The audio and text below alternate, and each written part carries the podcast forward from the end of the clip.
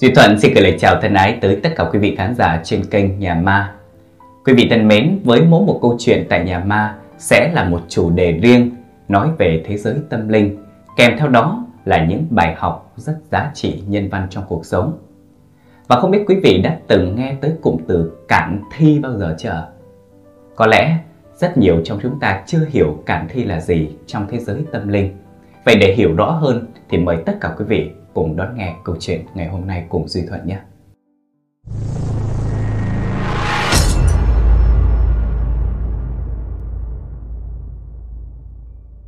Chuyện xảy ra ở vùng quê Việt Nam xưa. Thời ấy đất nước chúng ta còn à, đang gánh chịu nhiều tổn thương, mất mát từ các cuộc chiến tranh xâm lược phi nghĩa của chủ nghĩa đế quốc. Cái đói, cái nghèo không có buông tha cho bất kỳ một ai cả. Bảy cò thời đó chỉ mới 10 tuổi. Trong một lần đi chăn bò, hắn gặp một trận mưa rông lớn, rồi không may bị xét đánh chết. Khi chết, khuôn mặt của hắn bị cháy rạm đi, cả một nửa. Tưởng rằng nhân sinh của bầy cò cứ như vậy mà kết thúc, thì cơ duyên lại giúp hắn gặp được ông Năm Phù. Không ai biết gì về lai lịch của ông ta, chỉ biết ông ta là một thầy pháp tu đạo trên núi xuống. Hôm đó, tình cờ đi ngang qua đám ma chay của bầy cò. Ông Năm Phủ dừng lại, đứng bên ngoài quan sát một lúc, rồi đi thẳng vào nhà, gặp trực tiếp cha mẹ của bầy cò rồi nói. Thằng nhóc này uh, chưa tận số. Nếu đã có duyên tương ngộ, ta sẽ giúp nó sống lại. Nhưng sau khi hồi dương, nó bắt buộc phải theo ta học đạo. Có như vậy mới sống yên ổn được. Thời đó, người ta rất tin vào những chuyện tâm linh Gia đình bảy cò nghe vậy, mừng rỡ đồng ý ngay. Ông Năm Phủ vào thẳng chỗ đặt quan tài, không nói không rằng, đưa tay bật nắp quan ra. Khuôn mặt bảy cò có chút biến dạng, hơi thở đã tắt, nhưng mà da rẻ không có dấu hiệu tím tái và cơ thể vẫn chưa đông cứng. Ông Năm Phủ đưa tay vuốt ba lần từ đỉnh đầu đến cằm của bảy cò, sau đó đi một vòng rồi thắp nhang khấn vái tất cả các bàn thờ cửu quyền gia tiên. Ông ta cho người bắt thang leo lên mái nhà, gỡ một viên ngói vừa vặn sao cho ánh nắng chiếu thẳng xuống mặt bầy cò. Chờ đến khi mặt trời đã đứng bóng, ông Năm Phủ mới hô to. Mạng số chưa tận, bốn phương ba cõi, hồn ngụ nơi nào quy hồi hoàn xác. Dứt câu, quan tài của bầy cò rung lắc dữ dội một hồi Hắn trợn trừng mắt, bừng tỉnh, bật mạnh dậy, thở hổn hển, khiến những người chứng kiến ai nấy sợ xanh cả mặt mày, bỏ chạy tán loạn. Ông Năm Phủ đến gần rồi nhìn bảy cò nói: Con nào có số tu đạo giúp đời, lần chết đi sống lại này sẽ giúp con được khai nhãn. Năm năm sau, đúng vào ngày đầu tiên của tháng 7 âm lịch, ta sẽ trở lại đưa con đi. Trước khi rời đi, ông Năm Phủ đeo lên cổ bảy cò một sợi dây chuyền bằng vải, có màu đỏ và can dặn. Cho đến khi ông trở lại thì tuyệt đối không được tháo xuống, nếu không sẽ gặp họa sát thân. Năm năm sau, bảy cò đã trở thành một thanh niên trưởng thành khỏe mạnh, thân hình to cao vạm vỡ. Chỉ có một điều là khuôn mặt bị xét đánh của hắn trông rất xấu xí và dữ tợn. Trong làng, ai cũng biết chuyện hắn chết đi sống lại, cộng thêm cái vẻ ngoài kỳ dị, càng khiến mọi người khiếp sợ, không dám giao du. Theo thời gian, sợi dây trên cổ cũng đã phai màu. Có cái gì đó cứ thôi thúc khiến hắn rất là nóng lòng muốn được trùng phùng cùng ông Năm phù Đúng ngày hẹn, ông Nam Phủ trở lại. Ông ta nhìn bảy cò một lượt từ trên xuống dưới rồi gật gù hài lòng. Bảy cò nhận ông Nam Phủ làm thầy rồi theo lên núi học đạo. Đến nơi hắn mới biết thầy của mình chỉ sống một mình và hắn là đệ tử duy nhất. Bảy cò học rất nhanh.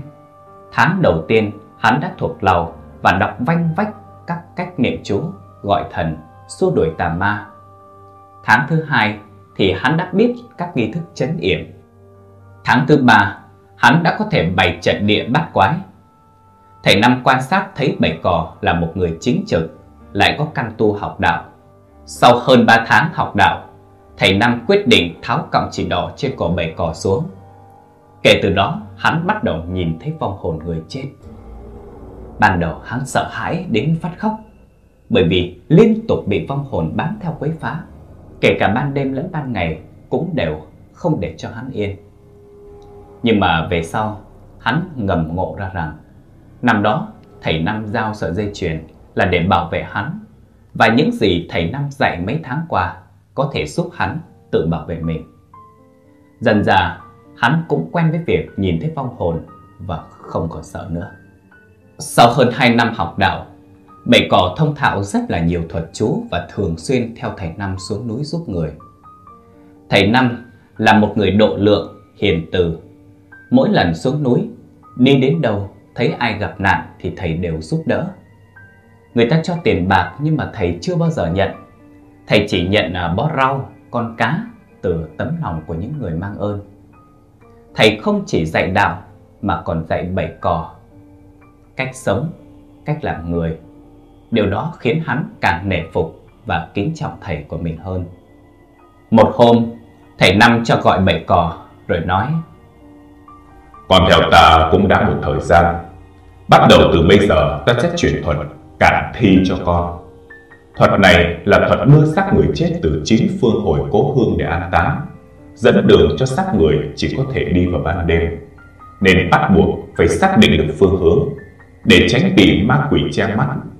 Rất dễ bị mà đưa lối quỷ dẫn đường, vĩnh viễn cũng không tìm được lối về cố hương. Nhưng không phải ai cũng có thể học được. Điều này còn tùy thuộc vào căn tu của con nữa. Đúng khắc thứ ba giờ ngọ, mặt trời đứng bóng là thời điểm dương khí mạnh nhất trong ngày. Bảy cò đứng ở bãi đất trống, ở giữa là một cái lư hương nhỏ. Sau khi mà cắm nhang vào lư hương, thầy Năm đi ra xa. Bảy cò bắt đầu nhắm hai mắt lại. Lưng quay về hướng đông, hướng mặt trời mọc. Hai tay chắp trước ngực, rồi đi vòng tròn quanh cái lư hương. Hắn đi liên tục như vậy khoảng một khắc, cho đến khi nghe thấy tiếng ngưng thì dừng lại. Mắt vẫn nhắm chặt, bầy cỏ mới quay sang trái, rồi đi thẳng, mở mắt ra, quả nhiên thầy Năm đang đứng trước mặt. Bài kiểm tra phương hướng cho thấy bảy còn đủ tư cách để trở thành thầy cản thi, dẫn đường cho xác chết. Một trong những nguyên tắc quan trọng đầu tiên phải biết là ba cản và ba không cản. Ba loại thi thể được phép cản đó là người chết do bị giết chặt đầu, chết do phạm tội bị treo cổ, chết vì bị hành hạ thể xác hoặc những người chết khi chưa tận số, bị ép chết, chết không phục, vong hồn còn vấn vương cõi trần, không chịu siêu thoát. Miễn là thi thể đầy đủ tứ chi thì đều có thể thực hiện thuật chú. Và ba loại thi thể không được phép cản đó là người chết do sấm sét đánh, là người mang tội nghiệp nặng bị trừng phạt. Chết do nhảy sông, hồn phách bị kéo đi thay thế không thể gọi về. Chết do bệnh tật là tận số, vong hồn đã bị Diêm Vương cầu đi, không thể gọi về từ quỷ môn quan được. Bảy cò tiếp thu rất là nhanh, không lâu sau hắn đã thông thạo cách thực hiện thuật chú này. Vào khoảng năm 1977, khi đó đang là thời điểm cao trào của chiến tranh Pol Pot giữa Việt Nam và Campuchia, có một đôi vợ chồng già đã tìm đến tận nơi để gặp thầy Năm. Bà lão khóc kể lại, họ có một cậu con trai út tên là Hai Sáng, năm nay đã 30 tuổi. 6 năm trước, anh ta sang Campuchia làm ăn, hàng tháng đều gửi tiền về nhà để giúp đỡ cha mẹ. Cuộc chiến Pol Pot quá khốc liệt nên anh ta quyết định về Việt Nam tránh nạn. Nhưng chẳng ngờ trên đường về bị bọn Khmer Đỏ bắt được. Chúng đã giết rồi chặt đầu anh ta. Hai hôm trước, hai sáng hiện hồn về báo mộng cho mẹ mình. Gia đình đi gọi hồn thì anh hai sáng này đã nhập về kể lại toàn bộ sự việc và chỉ rõ. Men theo đường mòn lớn, thi thể anh ta nằm gần biên giới Việt Nam Campuchia đằng sau một cây gọt lớn. bên cạnh một căn nhà hoang. Nghe người ta chỉ dẫn, hai vợ chồng khó khăn lắm mới tìm được thầy Nam Phù, cầu thầy giúp đỡ mang thi thể con trai trở về quê nhà để lo ma chay và đoàn tụ cùng gia đình. Sau khi nghe sự việc xong, bảy cò xin bát tự, thầy Năm mới bấm tay một lúc, rồi nhận lời là giúp đỡ cặp vợ chồng già nọ. Đầu tiên, bảy cò lập một bản lễ cúng. Thầy Năm tiến hành niệm chú cho vong hồn của hai sáng trở lại xác, để cầm cự cho thi thể tạm thời không bị thối rữa. Cần nhanh chóng tìm ra thi thể để chấn linh phù trước khi hồn xuất xác. Đêm mà trước ngày khởi hành, bảy cò chăn chọc không tài nào ngủ được, dù đã theo thầy Năm nhiều năm, mà quỷ dạng nào cũng gặp qua, lại à, nằm lòng thuật thức cản thi. Nhưng đây là lần đầu tiên thực hiện, hắn có chút bồn chồn, thấp thỏm không yên. Thỏ ấy thì còn nghèo, lại chưa có phương tiện hiện đại để đi lại. Hai thầy trò phải đi bộ liên tục ròng rã mười mấy ngày mới đến được địa phận biên giới. Rất nhanh sau đó đã tìm được thi thể hai sáng ở đúng vị trí mà anh ta đã chỉ. Thầy Năm lập bàn cúng trước cây gòn để xin thánh thần thổ địa cư ngụ cho phép mang thi thể và vong hồn của hai sáng trở về cố hương. Cúng kiến xong, bảy còn niệm chú rồi đem lá linh phù nhỏ màu vàng đã được thầy Năm làm phép từ trước dán lên giữa trán thi thể. Những chữ cổ khó hiểu trên lá linh phù được vẽ bằng máu chó mực đỏ thẫm, nhìn tâm linh vô cùng. Vì chưa từng chạm vào xác người đã chết nhiều ngày, lại còn dị dạng như vậy, khiến mày cỏ cau mày, ớn lạnh. Thầy Năm lấy trong người một chiếc kìm lớn bằng bạc, rồi xe chỉ đỏ luôn vào kim. Thầy cẩn thận khâu nối phần đầu và phần thân của hai sáng lại với nhau. Vì da quá dày nên mỗi mũi kim đâm xuống, thầy đều dùng rất nhiều sức. Máu vương vãi khắp nơi, đen xì. Mùi máu tanh nồng đặc, sộc thẳng vào mũi. Cảnh tượng mà có lẽ suốt cả cuộc đời bày cỏ cũng không thể nào quên được. Để tránh gây hoảng sợ cho người ngoài, nên thầy cho thầy Năm chỉ dẫn xác đi vào ban đêm. Đồng thời ban đêm cũng là thời điểm âm thịnh dương suy sẽ giúp cho vong hồn người đã khuất trụ vững trong xác hơn. Đêm đến, bảy cỏ và thầy Năm mặc đồ liệm cho thi thể của hai sáng. Áo liệm có phần cổ áo cao che khuất đi vết khâu nối đầu ở cổ của hai sáng. Bảy cỏ mới đem hai cái cây xào dài chừng 2 mét rồi luồn xuống dưới hai cánh tay của thi thể. Sao cho thi thể nằm ở giữa xào, hai tay song song đặt trên xào tư thế gần với cả ma cương thi của Trung Quốc. Rồi dùng dây thừng cột cố định tay thi thể vào xào. Đúng giờ tuất, tức 7 giờ tối, thầy Năm đưa cho bảy cò một lá bùa chú đã được thầy gia trì. Bảy cò nhận lấy rồi nhanh chóng đốt cái lá bùa đi. Sau đó quẩy cho của lá bùa vừa đốt vào một bát nước phép đã chuẩn bị sẵn. Thầy Năm mới lẩm bẩm niệm chú sau đó hô to Thời linh khắc lành Khởi lộ cản thi Dứt câu Thầy dùng chuông lắc ba tiếng. Đột nhiên Thi thể của hai sáng Dựng phát dậy Đứng thẳng tắp. Tiếp theo Thầy năm và bảy cò lần lượt Đặt hai thanh xảo lên hai vai. Theo thứ tự Thì thầy năm cầm chuông đi trước. Thi thể của hai sáng ở giữa bảy cò trên tay bê chặt bát nước đi cuối cùng, tạo thành một kết giới kín, ngăn không cho quỷ sai đến bắt hồn hai sáng.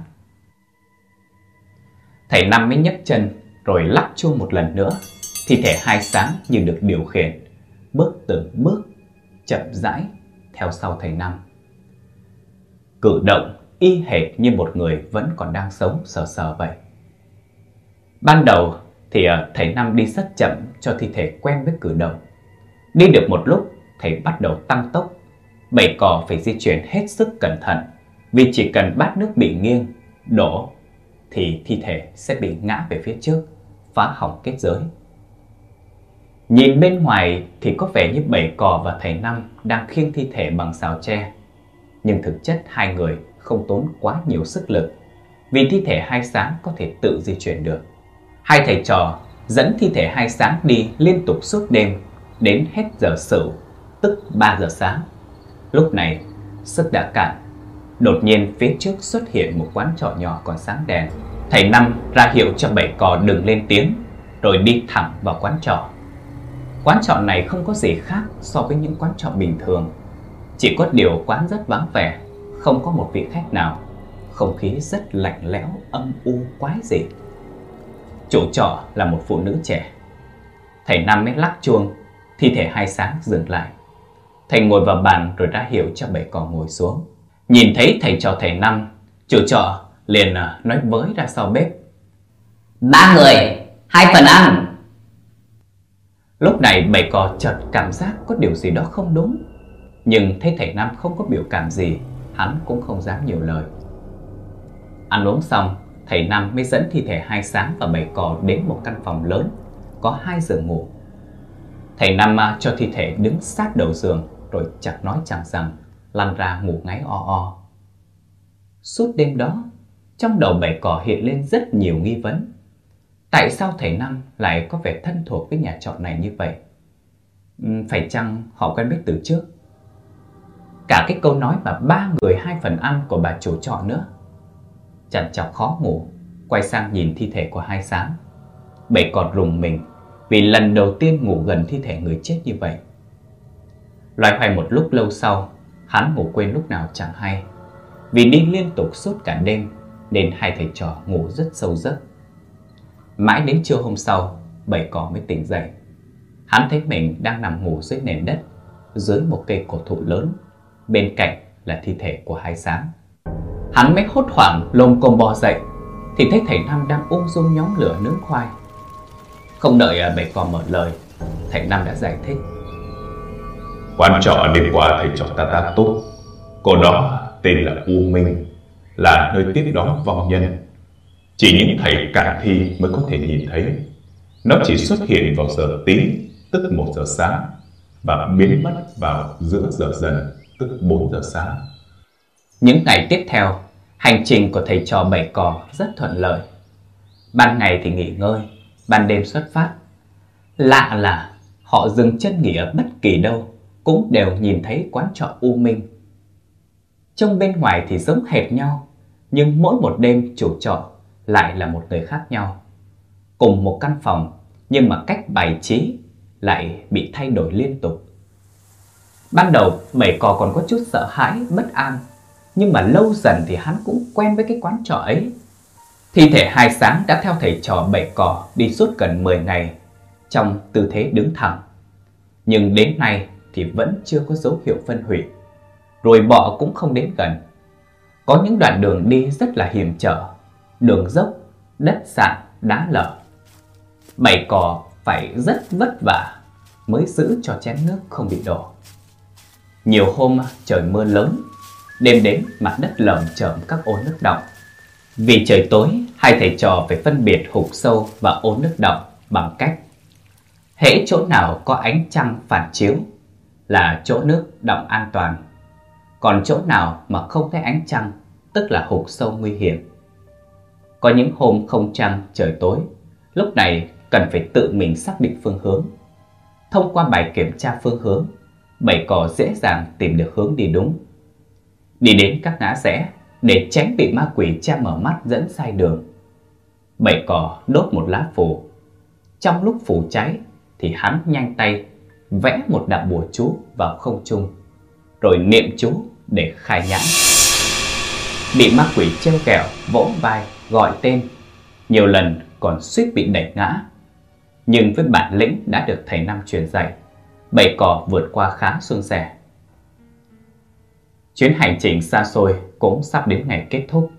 Nhưng khi chỉ còn vỏn vẹn 3-4 ngày đường nữa là đến quê nhà của hai sáng thì lại xảy ra chuyện. Chiều hôm đó, hai thầy trò nghỉ ngơi bên bờ suối. Trong lúc thầy Năm ngủ, thì bảy cò ngồi nướng mấy con cá vừa bắt được dưới sông. Bất ngờ, có một con linh miêu đen tuyền, mõm dài, giữa trán có một chọc lông trắng kỳ quái. Hai con mắt đen sầu khoáng. từ trong bụi lao ra toàn cướp đồ ăn. Một trong những điều cấm kỵ trong cản thi đó là không được để linh miêu phạm vào thi thể. Chính vì vậy mà khi thấy con linh miêu, bảy cỏ vội vàng vung cây đánh đuổi. Con linh miêu hoảng sợ bỏ chạy vào bụi rồi trốn mất. Bảy cỏ lúc này mới thở vào nhẹ nhõm. Linh miêu đen mõm dài không phải là mèo thông thường. Nó là sinh vật tà ma có linh tính, được sinh ra từ một con mèo mẹ đen và một con rắn hổ ngựa vào mùng năm Tết đoan ngọ. Chúng có khả năng phá mở cánh cửa âm giới và thu hút ma quỷ. Đêm hôm đó, hai thầy trò khởi hành như thông thường. Đi được một đoạn, thì bất ngờ con linh miêu đen từ trên cây nhảy bổ về phía thi thể của hai sáng. Vừa nhìn thấy nó, bảy cỏ nhận ra ngay đó là con linh miêu ban trưa. Đoán được hành động của nó, bảy cỏ đẩy thi thể sang hướng khác để tránh nhưng không kịp. Con linh miêu đã đáp gọn trên vai hai sáng. Nó sủ lông, nhìn chăm chăm bảy cỏ bằng ánh mắt hung dữ, rồi vồ đến cao cấu bảy cỏ, khiến cho anh mất thăng bằng, đánh rơi cả bát nước trên tay khiến thi thể hai sáng nghiêng ngả rồi đổ sập xuống đất. Thầy Năm mới vội lấy một gói bột được nghiên từ vỏ cây bồ đề, trộn với cả muối hạt có công dụng trừ tà, rồi nhanh tay bốc một nắm ném thẳng vào người con linh miêu. Nó gào lên đau đớn rồi bỏ chạy mất hút. Lúc này, thi thể hai sáng đột nhiên rung lên. Hai thầy trò mới nhìn nhau, ngầm biết là có chuyện chẳng lành. Bảy cỏ lập tức xông đến, ghi chặt thi thể. Thầy Năm lấy trong tay nải một con dao rỉ sét được tập máu chó mực, định đặt lên ngực hai sáng, nhưng không kịp. Bảy cỏ đã bị hất văng ra xa. Hai sáng ngồi bật dậy, lạc đạp một lúc, rồi đứng vững, mở trừng mắt. Hai mắt long lên sòng sọc, nhìn chằm chằm bảy cỏ, nhẹ miệng cười với một thái độ khinh thường. Hai sáng nói bằng một giọng cười cợt, khàn đặc thách thức. Cái xác này bây giờ đã thuộc về ta. Rồi ngẩng mặt cười hả hê, khoái chí. Lúc này, thầy Năm mới lên tiếng. Chớ lập hành, người ngụ nơi nào thì lập tức hồi về nơi đó. Nó quay ngoắt về phía thầy Năm, thấy trên tay thầy có cầm con dao rỉ sắt, tẩm máu chó mực. Nó sợ hãi, lùi về sau. Thấy thầy Năm vung con dao toan chém, thì nó mới nhảy phốc lên một phát, lên cây rồi trốn đi mất.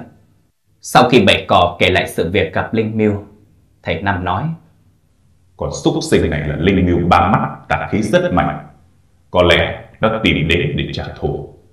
Cố ý nhảy lên xác để thu hút ma quỷ đến nhập trả cướp xác.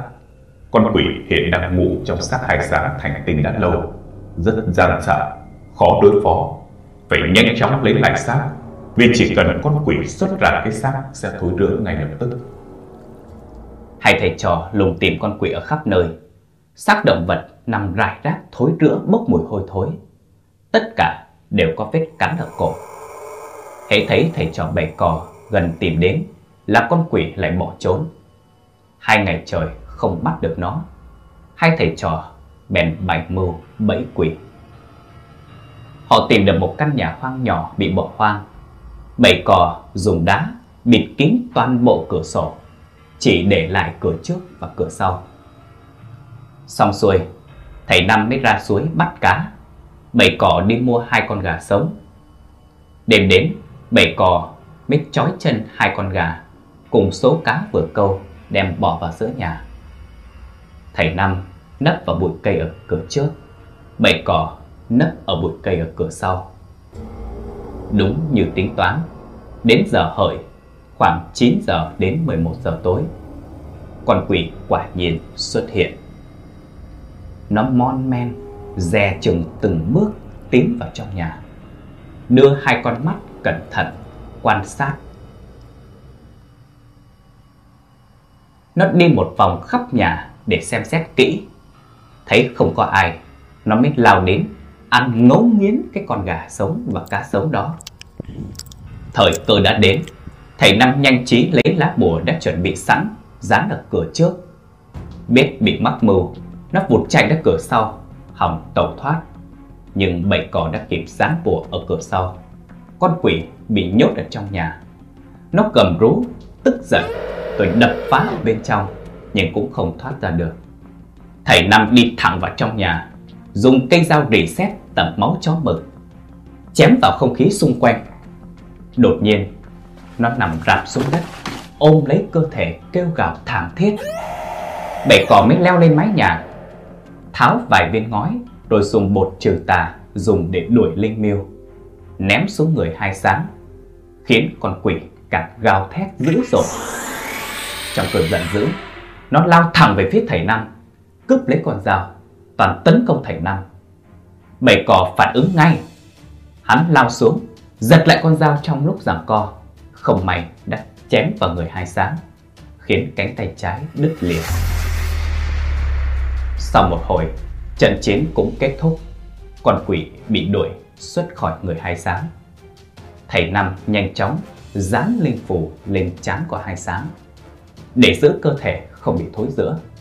Cánh tay trái sau khi đứt lìa thì lập tức thối rữa, da chảy xẻ, mục nát không thể khâu nối lại.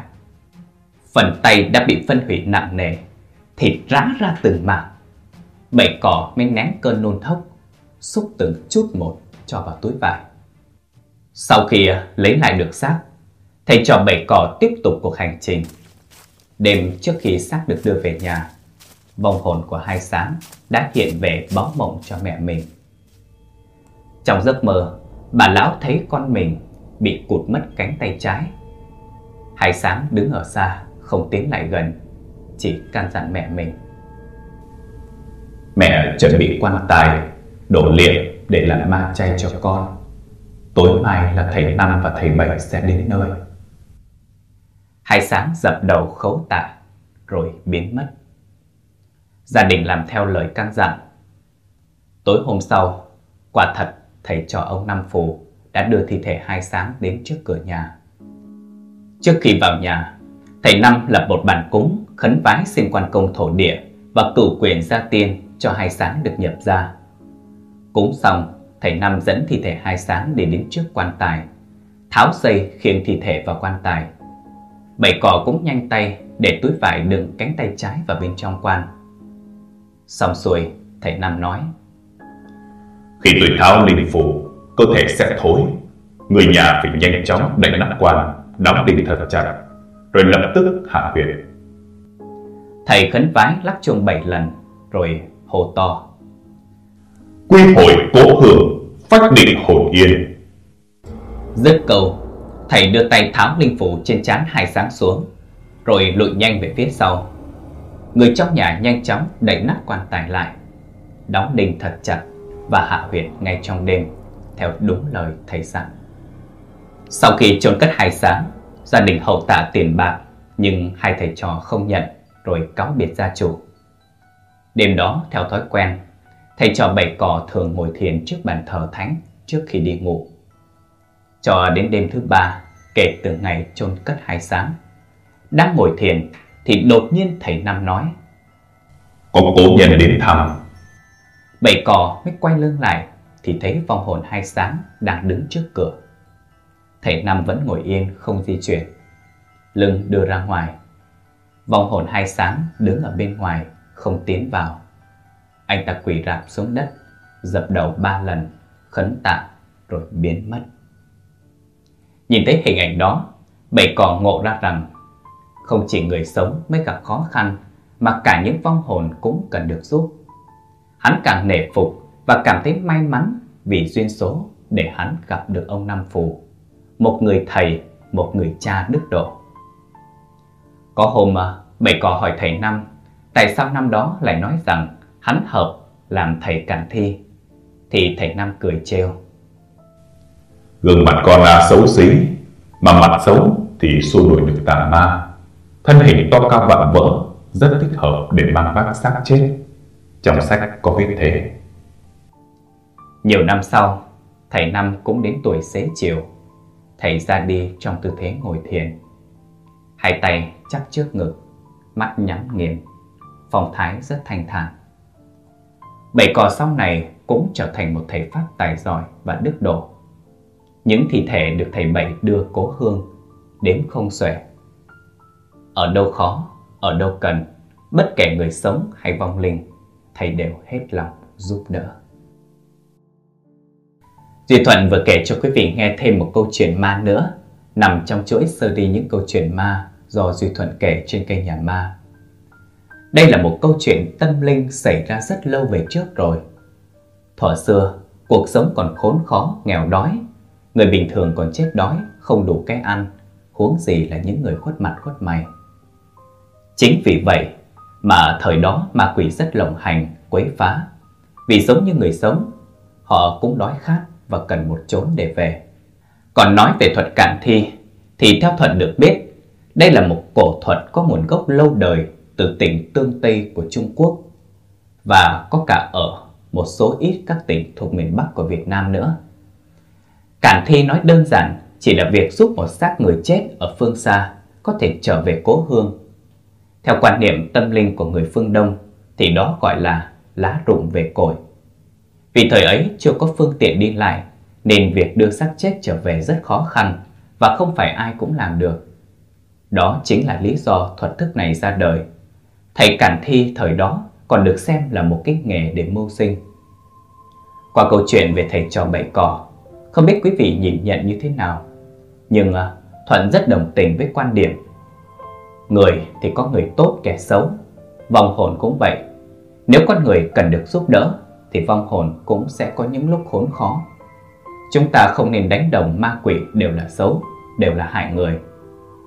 Nếu quý vị có theo dõi kênh Nhà Ma thì sẽ biết có rất là nhiều vong hồn quay trở về chỉ để cứu giúp những người thân yêu của mình hoặc thậm chí là chuộc lại những tội lỗi của mình lúc sống.